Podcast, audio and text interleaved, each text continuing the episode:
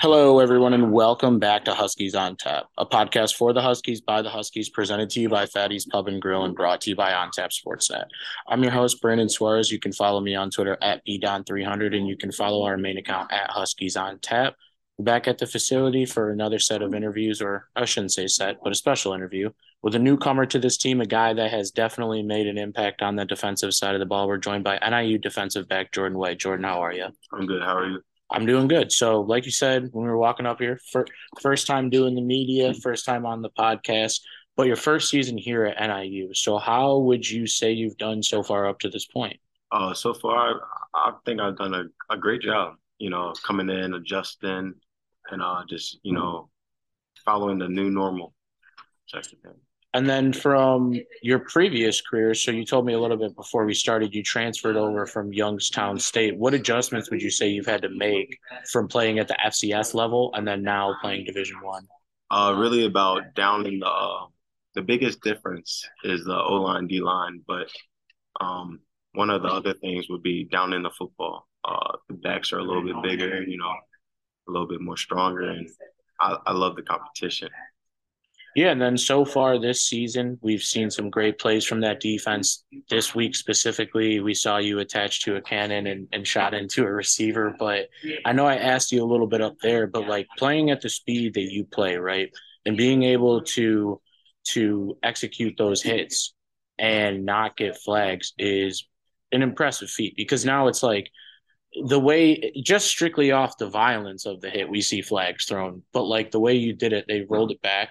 Perfect shoulder. If you're trying to teach a young safety how to be Jordan White, how are you going to tell him? Tell him to go watch some Sean Taylor highlights. Oh, my God, let's go. Keep your head out of it. That's the main thing. Just keep your head out. Throw your shoulder, throw your arm. Just do anything violent. Keep your head out, because that's all the refs are looking for. Yeah, they don't make him like Sean Taylor anymore. I still got his jersey. It probably doesn't fit me anymore because I was a kid, but I still got his jersey hanging up in my closet.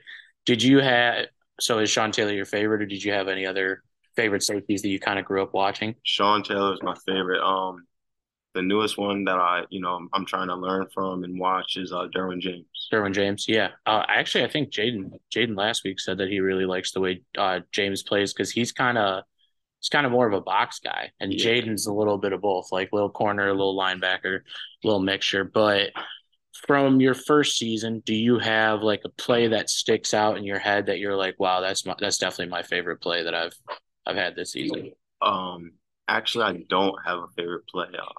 I'm always looking to create more, and I'm never satisfied with any result. I'm always looking to go to the next level. I'm just looking to, make my teammates proud. One thing about me is like I can make all these plays, but when I go to watch film, I watch, who's celebrating my success, because that brings a smile on my face is, watching all the guys celebrate together. Yeah. And yeah. Guys that are happy for me. I love it. Yeah. And I remember too, Coach even made a point to mention it in the press conference. I want to say it may have been after like the Toledo game, where he was like, when I looked at film, like I looked at our sideline and there wasn't that going on. The people weren't celebrating with each other. And it's like, dude, at the end of the day, you're playing a child's game. You're at school for it. You're probably, you're getting an education. And at the very least, you're putting together film for an opportunity to play it professionally, right? Like there's a lot of people that would kill to be in those shoes. And you guys, I think last week is a perfect example of it, right? Last week, you go into that game, from my understanding, bowl eligibility is gone. I found out later on, I guess there's a way to go at 5-7, but you have to get to 5-7 first. So we'll discuss that later. But the broadcast was talking about it. I'm sitting there thinking about it. And even on my pregame, I'm like, look, there's still so much to play for. You know how many young guys like Jaden Cradle that went out there and did his thing. Nick Alvarado went out there and did his thing. That's good to see. And then especially it helps build up for a guy like yourself that will be back on this team next year, Of course. And also, I want to shout out, when I'm talking about, guys celebrating each other's success, there's this guy in particular, number 29, Nooney. He's a young guy, corner freshman, and he traveled with us this week. And I realized, like, he wasn't putting on his shoulder pads or helmet. And that didn't faze me, because I know he supports everybody. He's a guy, you know, joking and just putting a smile on everybody's face. Him, kind of a glue guy, right? Glue guy. Him and Finley, you know, they're guys. I hope, you know, their bond is unbreakable. And I love being around them because they keep me young. You said Nooney? Yeah. Nooney, Finley, and Junie. Those are like the three spirit animals with the team. Because I see they kept panning over and I'd see like Junie on the sideline, like hyping people up. Yeah. And that's the one thing too, that it's like, you weren't here last year, so you wouldn't know. And it's easy when the going isn't tough, right? But when the going is tough, when you're losing games, when you lost 5 games in a row, it's hard to pick yourself back up off the mat. But a game like Western Michigan too, where, you know, they had 2 touchdowns called off the board. That's usually us, the shooting ourselves in the foot. Yeah. You guys were able to put together enough stops, and I think 21 points. That's a great performance from you guys in college football and Maction. Like, I don't know how much you know about Maction from before you were a part of it, but like those are notoriously high scoring games that chaos ensues in. And I think you guys kept chaos at bay. What's been the best part about seeing the defense grow into the unit that they are now? The biggest part about it is the D-line eating. Like, they're just coming on strong now, and our linebackers filling gaps. You know, Nick Alvarado's back in there, and man, if there is a team full of Alvarados, it would be, hey, watch out. So I had a couple people on the defensive side of the ball, because I'll usually ask players like who's someone that we should keep an eye out on that's on the compete team that hasn't played yet, and I got him multiple times, and then like they showed a picture of him, probably like the most ripped picture of him, and I'm like, if that kid's 18 years old, I never had a shot coming out of high school. You know what I'm saying? So, like, built in a lab. And then too, this week when I did my post-game recap, both my players of the game were players in Cradle and Alvarado that compete team guys at the beginning of the year. So I think that's one thing that's great to see on a Coach Hammock coach team, is you're always going to get guys that are going to get opportunities. How did you work your way into the starting lineup? So I started off the season, fall camp, I had a concussion that kind of put me down, and working my way back in was just, you know, coaches trusting me, giving me the confidence to play with, and slowly started making plays and building confidence, and sooner or later they just left me out there and just let me go eat. They're like, yeah, you're not coming back to this sideline, buddy. We need you too much. Yeah. From a practice standpoint, okay, right? So the offense, they haven't been really an issue outside of the fact that the quarterback shuffle has kind of made it tougher on them, but they're always scoring points. They're usually able to move the ball, and they're usually able to run the football. So I know you talked a little bit earlier about like in Sean Taylor, like in Derwin James. Do you have a favorite like NFL team that you follow, or are you more just kind of follow your guys? I'm a Commanders fan, but HTTR, baby. Rest, oh my God. I have never had a Commanders fan on the show. And man, let's talk about how ugly that game was. Bears, Commanders. I'm sure you were happy. I was not. But what's your positive outlook on the rest of their season? Because they're still kind of in the mix, and they play right now in the best division in football. Yeah, I love Heineke back there. Hey, Taylor Heineke, I need to go get his jersey. Got that dog in him.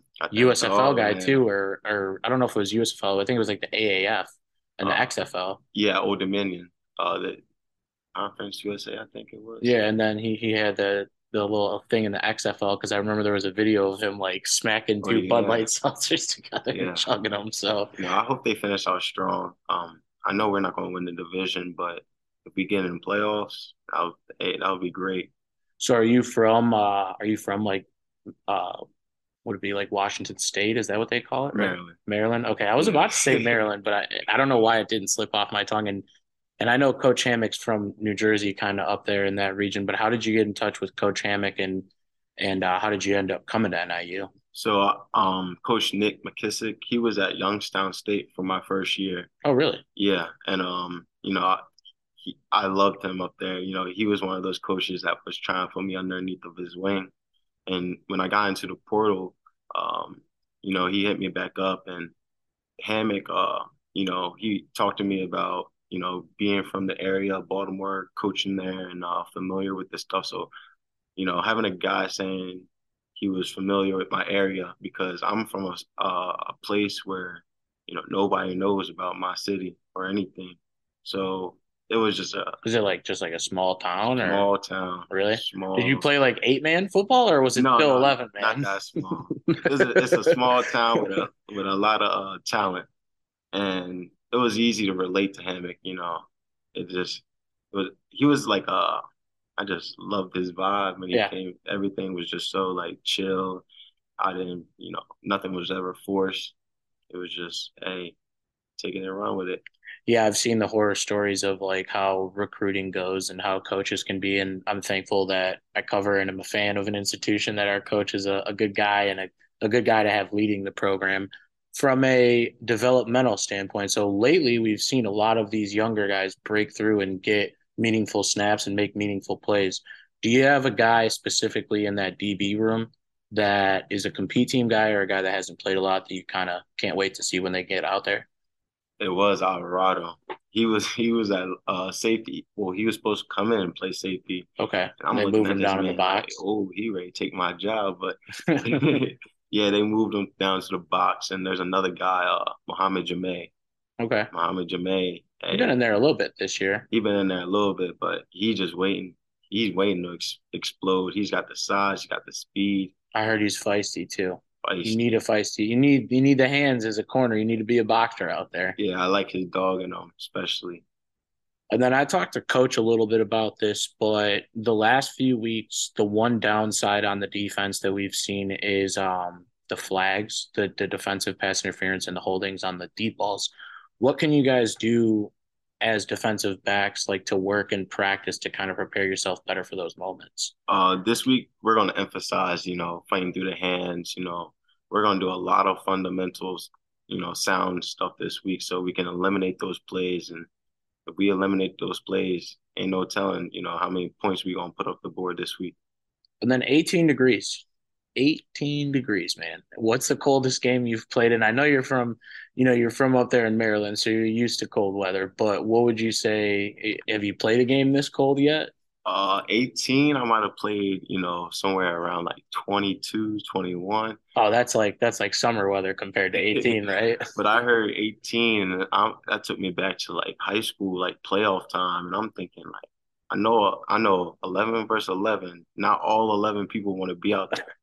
And yeah, that's another reason why I came here to NIU, to play some cold football. Yeah, I love the cold football, and I'm smiling. I'm loving it right now. Sleeves or no sleeves? I'm gonna come no sleeves. Oh my God, you're crazy. I've been wearing my sleeves, but hey, I'm ready. That's the one thing that I was. Well, I guess I wouldn't say I was surprised with, but until they had mentioned that it was so nice out there in Kalamazoo, I'm looking around and I'm like, is it not cold out there? Like, everyone was wearing short sleeves, and then they're like, oh, well, it's like 60, 70 degrees out. So, yeah, a little bit of global warming, but we're right back down to earth with 18 degrees, and I'm sure it'll be windy out there, because if there's one thing you've probably learned about DeKalb is it's the second iteration of the Windy City. Constantly windy here. Yeah. Can't hide from it. Of all the places that you've gotten to play so far in college football, and I know Youngstown does do a lot of they'll do that one game where they play against like a top 10 team or a top 25 team. What's your favorite stadium that you've gotten to play in? My favorite stadium to play in was definitely Michigan State. That was a big eye-opener for me. And just the vibe, the roar of the crowd, everything. I loved it. Like, there was not one thought of like fear or anything. I take these challenges head on, and I come from a place, small town of not 63,000 screaming fans. Yeah. I just, I love taking on these challenges, And another thing is the hard way. I take that to heart. I love everything. Nothing's ever easy in my life. And then you play in the secondary, so you're going up against some receivers, some running backs, everything in between. Who would you say is maybe the most talented player you've had to lock up? Definitely last week's number 4. Okay. He was definitely some guy on the film where I definitely needed to study his his run style was a little goofy, so it's kind of hard to dictate when he's going to plant or not. But he was definitely the hardest guy so far. And then words of advice to that 17, 16-year-old safety that's like putting together his tape right now, trying to send it out to schools and wants to get to that level of playing college football, what's your best advice to him? Best advice is, share it to anybody. Never let a school fall short, or never think you're not good enough. Never, ever think you're not good enough, because you never know what you can do in 1 year. Like, you can change your life around in 4 games, 3 games. Like, it's all a mindset, Just change your mindset, Have a strong mindset. Believe in yourself. If you got to lie to yourself. Just talk to yourself. Fake it till you make it, almost. Literally, kind of. Yeah. Talk to yourself, say good things to yourself, because I'm telling you, that stuff translates. And then you had mentioned before we sat down to talk, so first year here, but you have 2 more years here. What are 3 things that you absolutely have to accomplish before you leave? 3 things I got to accomplish before I leave. One would be, number 1 is leave my legacy. I want people to remember me. Number 2 is be the best leader and teammate I can be. And number 3, the end goal is get up out of here and go to the NFL. I hear you on that. So for the final 2 games of the season, you guys emphasized a lot on making sure that you win the games for the seniors, and then too, most importantly, you win the games for yourself. But what do you want to see from your performances in the final 2 weeks of the season? From me, I just, I get my hands on the ball, most definitely. I need me another interception or 2, and I'm gonna come down like a missile again. Don't worry. Yeah, so that was my favorite hit, quite possibly, of the season, and you gave it to me twice. So hopefully, stay within the bounds, use the shoulder, don't put your head in there. But yeah, keep hitting people like that, and I don't think Husky fans would be too disappointed in your play. Do you have any words for the Husky fans that will be weathering the storm out there in 18-degree weather? Hey, if you coming out, it's all love, Bundle up, be ready for a show, because we coming. Two games left, but these are 2 big games in all of our eyes. Yeah, and I think, too, the more you move around, the more noise you make, the warmer you will stay. So, in turn, you got to find a way to do that. And other than that, do you have – do you have like Twitter and Instagram? You have all that stuff? Yeah. Where can we follow you at on social, or have our listeners follow you at? You can follow me on Instagram at JKWhite with 3 E's at the end. And I would give you my Twitter, but my Twitter name is kind of hard for me to even say. I'll link it. I'll link it in the description for the podcast. So if you found this podcast, you had to have seen Jordan's Twitter to get here. If you found the podcast on Twitter, but perfect. Do you have any final wrap up thoughts ahead of this week's matchup against Miami of Ohio? I know they do a lot of I know their quarterback recently just got hurt. Yeah, he got hurt on the last play of the game, and they were down by like 30. I was sitting there like, why was he even in there? It was bad to watch. Yeah, and I know they take a lot of deep shots, so we're just gonna home in on our fundamentals this week, and we're gonna come out 1-0. 1-0. That's the best way to do it, and like you said a little bit ago, the hard way. But yeah, you got to find the silver linings in a season that may not necessarily have gone our way, but a game like last week's game gives us a little bit of confidence rolling into this one. And then 2, I didn't get a chance to ask during the presser, but I don't know if you saw this earlier in the year. So earlier in the year, Miami of Ohio, when they beat Northwestern, they said, we are Chicago's MAC team. Do you have anything to say about that? Man, you just raised my eyebrows. I know we're not going to win the MAC this year, but at least, you got to beat a team that says something like that, right? Right. I just flipped the switch in me, and I don't got to say too much from that. And then one final one, the trophy. So both Coach Hammock and Nolan were talking about, the importance of trophy games. I think, if I'm correct, the only other trophy game you got to play here yet was the Ball State one. Obviously, that was a gutting loss. But what would it mean to go out there and get the trophy this week against Miami of Ohio? It would mean a lot. It would spark a lot of a momentum switch, most definitely. And we just want to win. That's all we want to do. And it would be great for our to carry on this momentum into next season as well. I'm glad that you said that, because I've been screaming that on the podcast. Look, if we can put together a couple of good games. The defense continues to get better. They get Rocky back next year. Everything is fine. But I really do appreciate you for joining me on this week's show.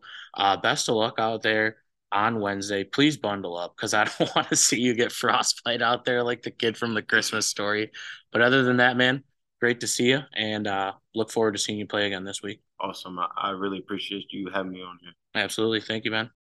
All right, everyone. I want to thank Jordan White for joining today's show, and want to thank everyone for listening to the Jordan White interview. But on this side of the show, we're going to be getting into this Wednesday's weekday Maction game against Miami of Ohio.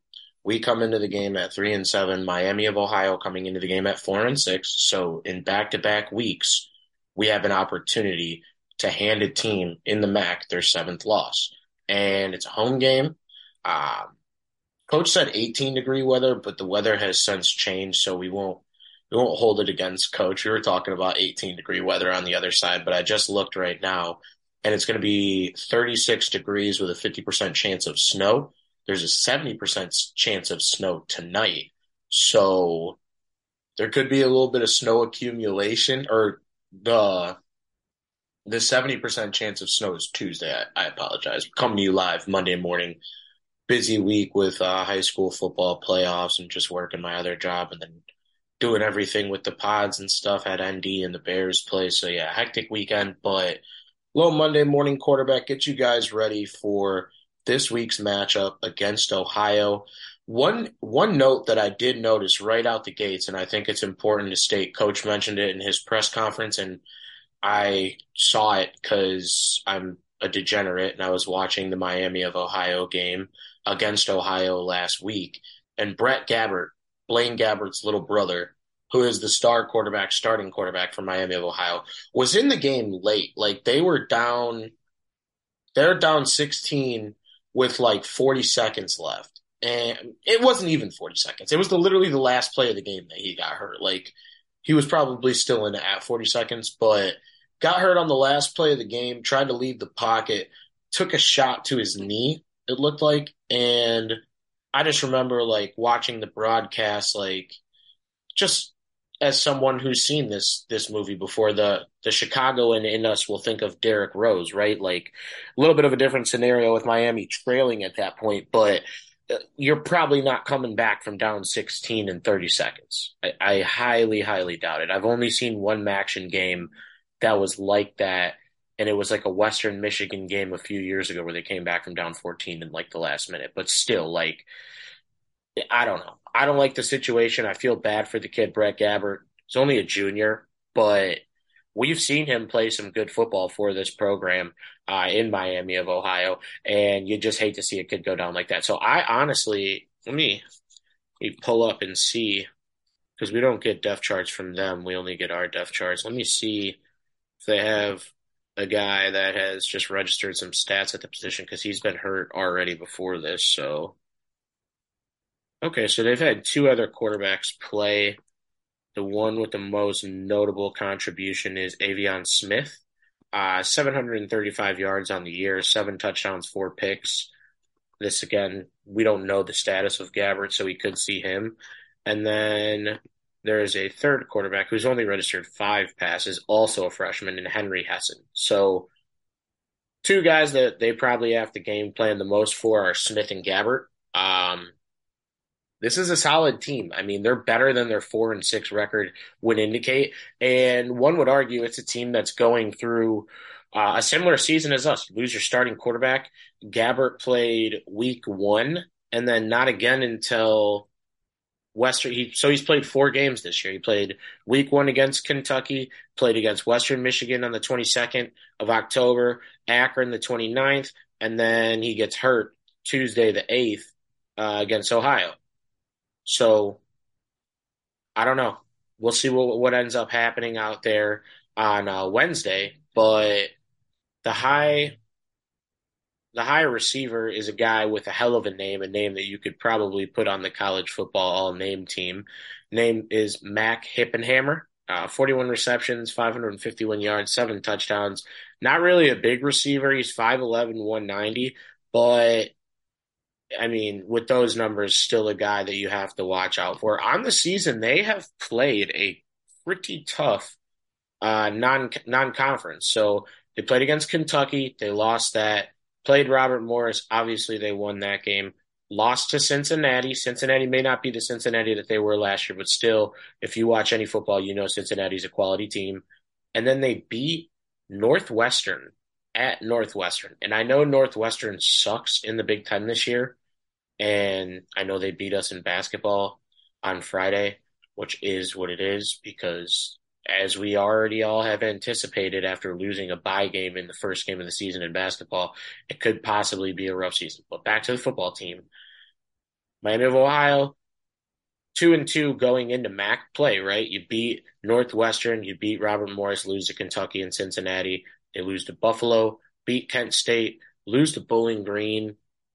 I was actually dumb enough to bet on Miami of Ohio that game too, so that's probably my fault that they lost.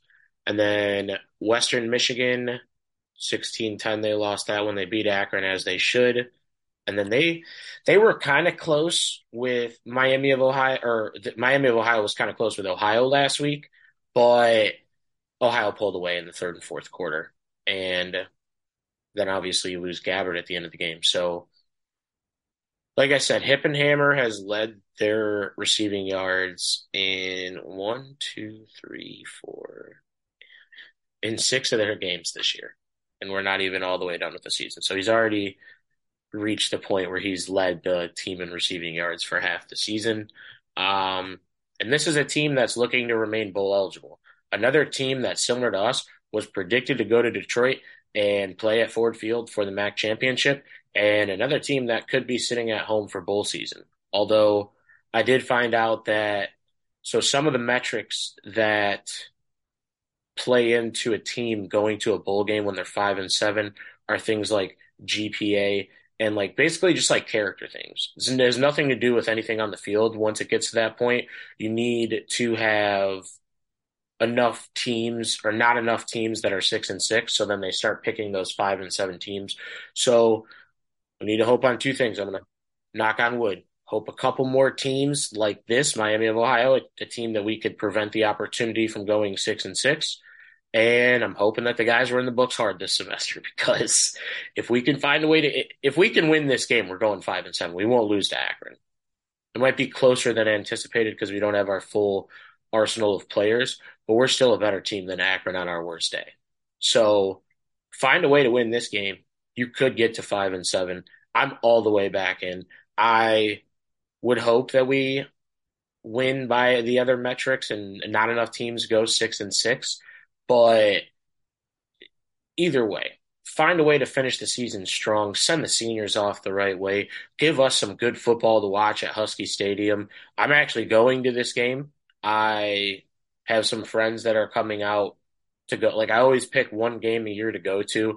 And of course, I like put it off until the end of the season, and we're going to have it at a snow game, so that'll be even more fun. But yeah, we'll be up at Fatty's probably before the game if you want to come say hello, and we'll probably be in the Touchdown Village during the game and a little bit of heckling, some nice heckling, maybe not too bad. My brother's not coming, so we don't have to worry too much, but I got some friends coming. Ethan will actually be there, the former co-host of the show. So it should be a fun time. If you're coming out to the game, love to see some listeners from the show, as it's been a while since we've been out. The last time that I went out to a game just as a fan, not covering it, was Eastern Michigan last year. And I guess it could be, again, my fault, because last year that was the rain delay game. So it's like I always pick the worst possible weather game to go to, but I'm looking forward to it. I think this is, even though we're not, fighting for the MAC championship or 6-6, like, still a great game to go to as a fan. If you all remember, after Miami beat Northwestern, they put out like a social media post claiming themselves as Chicago's MAC team. So there's a little bit of bad blood. We haven't played them in a year and a half, 2 years. And the last time we played them, I'm almost positive they beat the absolute shit out of us. Let me pull up the rivalry history, but okay. So I was wrong. The last time we played was 27-24, but I'm pretty sure in 2018, like, we got thrashed. Let me see. Yeah, November 14th, 2018. No, no, I'm just terrible at this. Okay, maybe I'm just not good at my job. I don't know. I don't know what to tell you. Either way, have not beat Miami of Ohio since 2015. Long time. None of these players except for Kyle Pugh are on the team at the time. So Kyle Pugh is the only player on this roster that knows what it's like and to beat Miami of Ohio. And that's it. I was at ECC at that time. I wasn't even a Husky. So I think that was like 2 precedents ago at this rate. Like, it was a long time ago. So it's been 8 years. The rivalry history overall is tilted in our favor. 7 wins, 3 losses, but we've lost the last 2. And before that, we won 5 in, or before that, from 2002 to 2009, we've won 5 in a row. 3-1 at home in this series, 4-1 on the road. So a rather dominant rivalry, and I mean, why not? Let's keep it that way. Let's find a way to get this to 8-3. 8-3 looks a lot better than 7-4.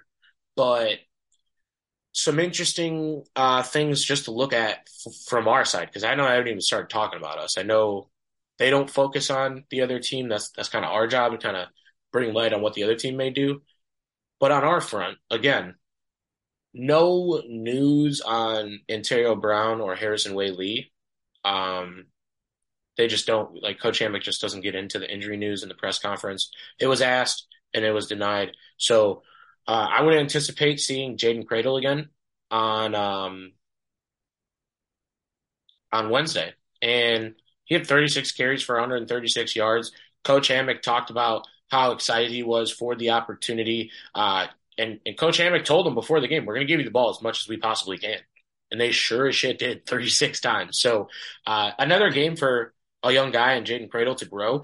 I know Nevin Cremascoli had 3 interceptions last game, and I know Justin Lynch had the game-winning drive. But the fact of the matter is we're probably looking at a 2-quarterback system for the rest of the season.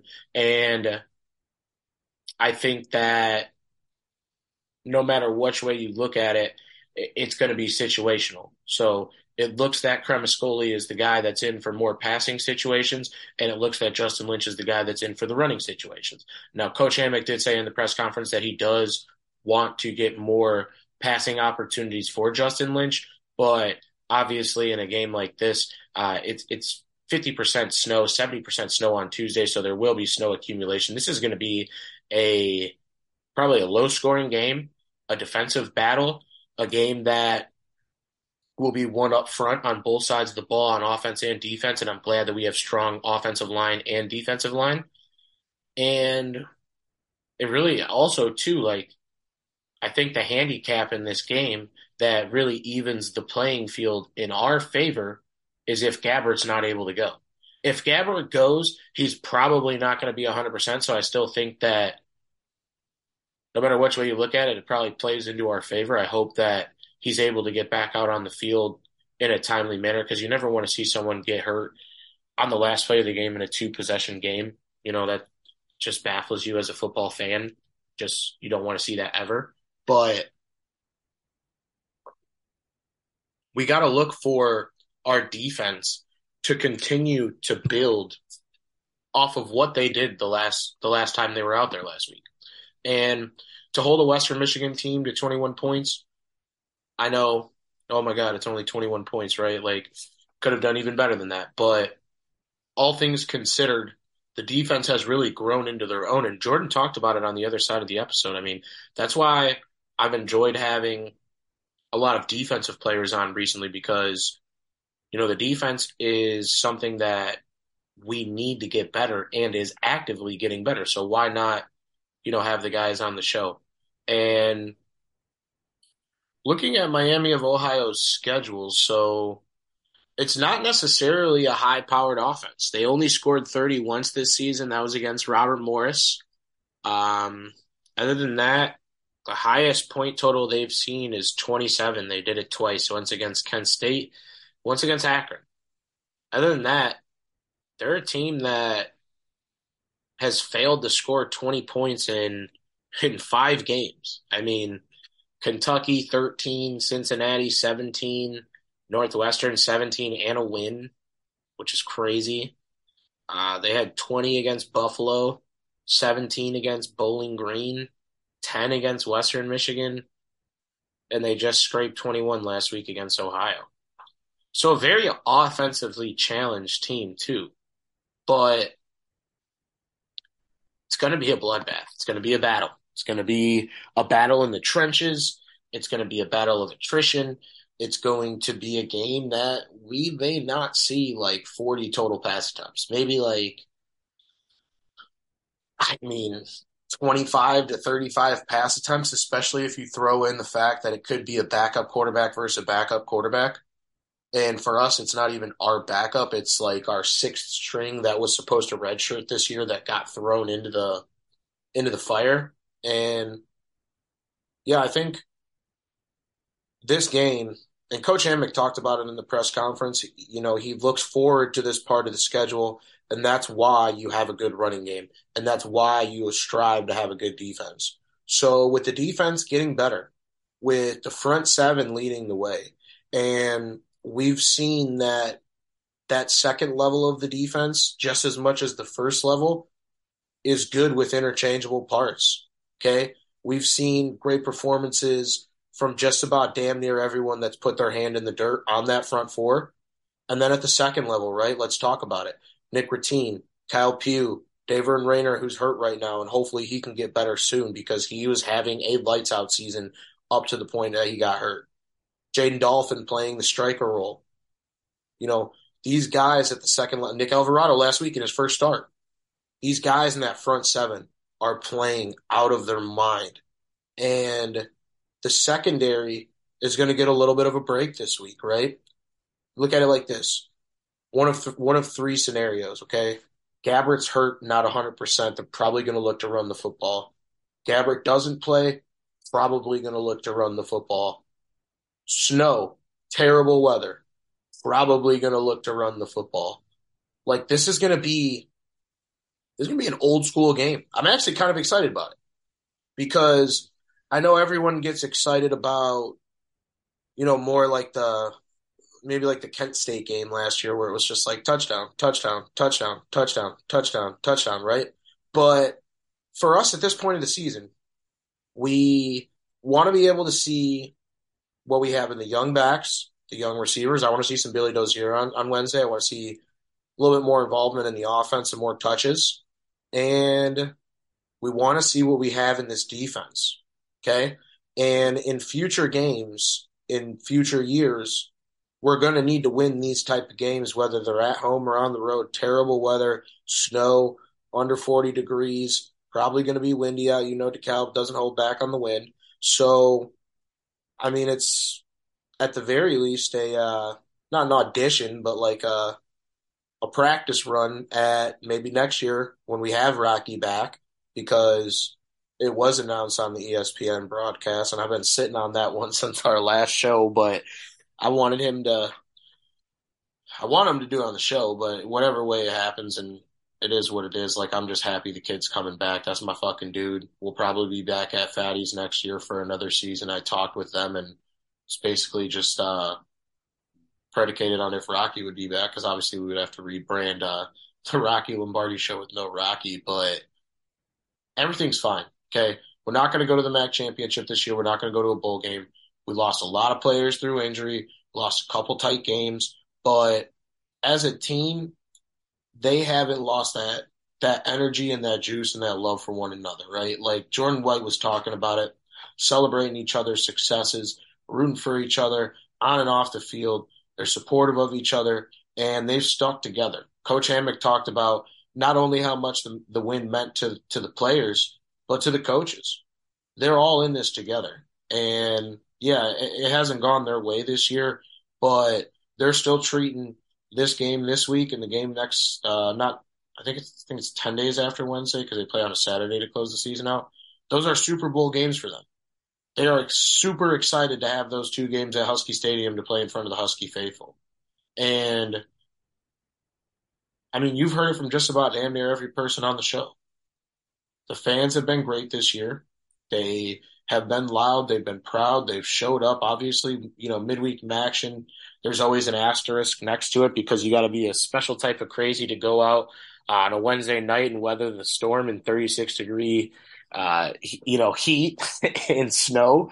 But yeah, I mean, it hasn't gone our way this year, but the future is looking bright in DeKalb, at least for one more season, bringing Rocky back. And these guys that are going to be playing on the other side of the Rocky Lombardi era here at NIU will be getting meaningful reps and meaningful snaps here down the stretch. And Coach Hammock talked, too, a little bit about Rocky in the presser about, you know, how he's like they said on the broadcast, he's the lowest paid coach in all of college football because, I mean, that's a guy that lives and breathes the sport, right? And you see him on the sideline playing catch with the quarterbacks. You see him on the sideline coaching the young guys up. You see him on the sideline just doing his thing. Like, he's in the coach stance, like hands on his knees, bent over, like looking, you know, if you know what I'm talking about, you know what I'm talking about. Like, every time they pan over to a coach on the sideline, he's standing in like a position like he's playing shortstop at the 50-yard line. So yeah, proud of the way he's handled his situation this year, man. And look forward to getting him back in the red and black. But keep getting the defense better. Keep getting young receivers more looks. We're going to be losing Liam this year, but I'm pretty sure Tristan Tavis will be back. And what a season that he's had and been able to put together.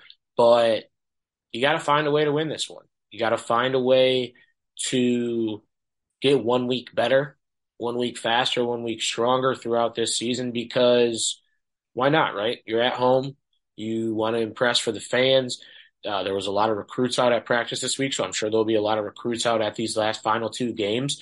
And that's another thing, too. You don't want to be losing these home games when you have recruits coming to see you play because, you know, if they're coming to visit NIU, they're probably visiting Bowling Green or Miami of Ohio or Western Michigan. You know what I'm saying? It's not like – they're visiting NIU and they're visiting Georgia and Clemson. And if that was the case, we never had a chance. But you can't be losing these MAC games when a majority of the players that we're picking from as a MAC school get visits to these other schools because all that shit matters. So probably saw an uptick, obviously, with winning the MAC. And I hope that those guys that came here in the offseason understand that can't win it every year. You got to find ways to reinvent yourself, and we simply didn't reinvent ourselves to the way that we needed to this season to make it happen. But still proud of the way that they've battled up to this point of the season and still looking forward to finding a way to win a football game on Wednesday. And I'll be there. Like I said, I'll be loud. I'll be proud. And I honestly think that they don't lose this game.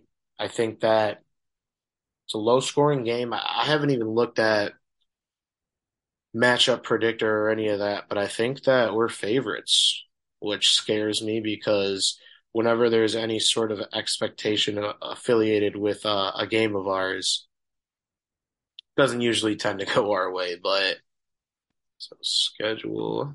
So going into this game, the over-under is 47.5.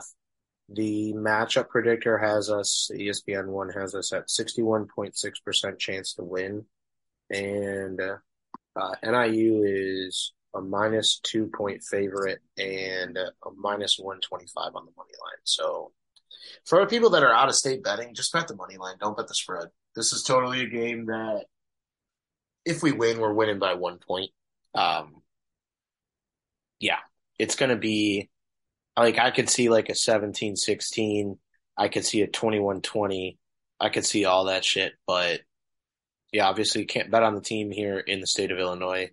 And I cannot bet on them, obviously, because I cover them. But we can still give advice, obviously, because we do on-tap bets for all of college football and all of the NFL. So, yeah, I don't know. I do think that a little bit of value. It's not a terrible, like, money line bet, minus 125. My rule is always, like, for a solo bet, anything up to minus 150, but anything past that, like, I'm not solo betting. So I do think that It's a team that we match up well against, right? Like a team that coming into this game only averages 19.6 points a game. And a lot of that has had to do with the fact that they haven't had Gabbert this season. But again, that's still up in the air if they're going to have Gabbert for this game. They only allow 23 points a game on the defensive side of the ball. So that's kind of, like I said, it's going to be a low-scoring game. A lot of their games are, like, Ohio scores a lot, so that we'll throw that out the window. Akron, 27-9, that's 36 total points. Western Michigan, that's 26 total points, 16-10. Bowling Green, 17-30, that's 30 total points in a game. Like, we're a team that is prone to scoring close to 30 points a game, you know? So if we can run the football the way that we want to be able to run the football and get the short to intermediate passes, because I don't think the deep ball will be too much of a threat in a game like this, I think that this is a game that maybe we could find 28 points, but I think that this game is probably more around like 24-21 range, 17-14 even, like just super grinded out white knuckle football, Midwest football, the reverse, you know, of what people want to see when they tune into Maction. I'm sure at the same time as our game is going on, there will be like two or three other Maction games that are just touchdown offs. And then, you know what? Honestly, too, this is going to be on the Sickos committee for sure. If you guys follow college football, you know the Sickos committee, they point out like all the just like crazy stuff that happens in college football. I 100% believe that this will be like a sicko alert, because double backup quarterbacks, two teams that kind of down on their luck this year, both under 500 by a couple games. And we get another chance to play spoiler against Miami of Ohio. And with, you know, with the Chicago's MAC team post and stuff like that, like, you know, these guys want to win this game. I know that's just like a minute type thing, but listen, man, you don't let teams that play in your conference because they beat another team in your state that won't even play you, let them think that they're that team. You know what I'm saying? Because, you know, I had my brother chirping me on, I want to say it was Friday right after the basketball team lost, and I'm like, dude, you guys won't even play us in football. So, yeah, congratulations on beating Northwestern. I think they have one win this season, and I hope that you guys keep that same energy when you get to Husky Stadium, because, I mean, I know I didn't forget. I know I'm not strapping it up, so it doesn't make a difference, but yeah, like those guys are going to be hungry to go out there and win a game for their brothers, for their seniors, for the team, and in front of the Husky fans. I think the key to winning this football game, again, similar to last week, keep the opponent at 21 points or less. Because we've seen that we're usually able to get up there in points. Like we can find 24, 28, 31 points in a game that maybe we started off slow. We're a better second-half team than we are a first-half team. So I think we got to start this game fast. We got to start this game strong. And hopefully we can try and take a lead into halftime. But I think we're a lot better playing ahead than we are, you know, down late, you know, with our backs up against the wall, like pinned deep. So I know we've seen some big comebacks, but we haven't been able to finish those comebacks off. So hopefully we won't need one out there on Wednesday. But on the offensive side of the ball, I'm going to go Justin Lynch. Okay, so like I said, bad weather. Coach has already admitted that he wants to get Lynch better looks in the passing game. And the element of surprise, because Lynch doesn't have that many throws on tape. So people are going to be thinking that when he comes in, he's running. Now, a lot of times on Wednesday, he is. But those few times that we can have him, you know, do like an RPO pass or a read option pass, find a receiver open when everyone's biting on the run, I trust our receivers to make people miss in space and hopefully take that one to the house. So, yeah, offensively, Justin Lynch, I think that's the most important player going into this game. It's kind of hard to predict his stat line, but I do think he'll find the end zone. And I think that between passing and running, he'll have over 150 yards. And I know that's a low number, but it's really kind of hard to see what we're going to get from him.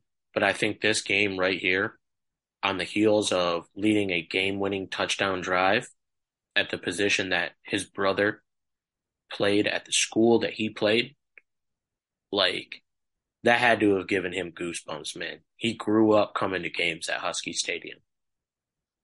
Now he's scoring touchdowns and winning games for us. I think he's going to come out absolutely fired up next week, or this upcoming week against Miami of Ohio. So I'll even up the ante. I'll say 150 and two total touchdowns. Maybe he'll throw. I think he'll throw for one, and I think he'll run for one. And you're going to call me crazy for saying that he's going to throw for one. Just watch. We'll see. Okay, he'll throw for one, run for one, 150 total yards. On the defensive side of the ball, with my statement earlier kind of saying that Miami of Ohio is going to run the football a lot, I do believe that this has Kyle Pugh game written all over it, right? Kyle Pugh at the second level of the defense, the governor, I think is what they call him. So they call him something like that. I don't know exactly what it is. I got to ask Kyle. It's been a while since I've talked. It's been actually the last time I talked to Kyle was at Universal. I was talking to Kyle and Lance after a little pep rally at the Cure Bowl. But yeah, I think Kyle Pugh game. I think 10+ tackles. I think that's a guy that, listen, man, he's only got two more goes at it here at NIU, and it's over. Long, illustrious career where he saw a lot of success. He overcame a lot of hardship, and he's right back out there on the field battling with his brothers with 2 games left in his season. Give me Kyle Pugh 10+ tackles. Give me Kyle Pugh turnover. Like, I want to see the Kyle Pugh game on the defensive side of the ball. Lead the troops, man. And then special teams. I want to say Richardson, but it might be tough for us to make field goals, but I do know this. Tom Foley has put together a phenomenal season at the punter position, replacing Matt Ferentz, obviously, because Matt graduated. And tough gig, never great weather in these games, always a lot of wind, a lot of elements that you have to deal with, but Tom Foley has done a great job. And I think that it's going to be important that, you know, on those drives that we're not able to score, and we got to punt it because Coach Hammock has kind of in the last few weeks admitted that, you know, maybe this year it's kind of been his fault that we've gone for it on so many fourth downs. Well, obviously it's his fault because he's the coach, but he's kind of like accepted responsibility that maybe we shouldn't go for as many fourth downs, and we've seen them toned down. And they actually kind of had a little chuckle about it because, I mean, listen, man, you got to look at it from coach's perspective. He goes for it, he gets it, he's God. Goes for it, he gets it, everybody's mad at him. He punts it, people want him to go for it. You know what I'm saying? So it's a tough situation. So I'm glad to have him leading the way and making those decisions. And this year he's been towards the middle and end of the season. He's been making more of the right decisions in those spots because we don't have the same Jimmys and Joes. You know, we don't have the rat dog and Rocky that we can just literally jam down this, you know, the front four of the other team until they give up. So it's a little bit different. Younger guys, not as experienced, not as big, not as fast, not as strong. So it is what it is. But yeah, Tom Foley, look for him to flip the field nicely.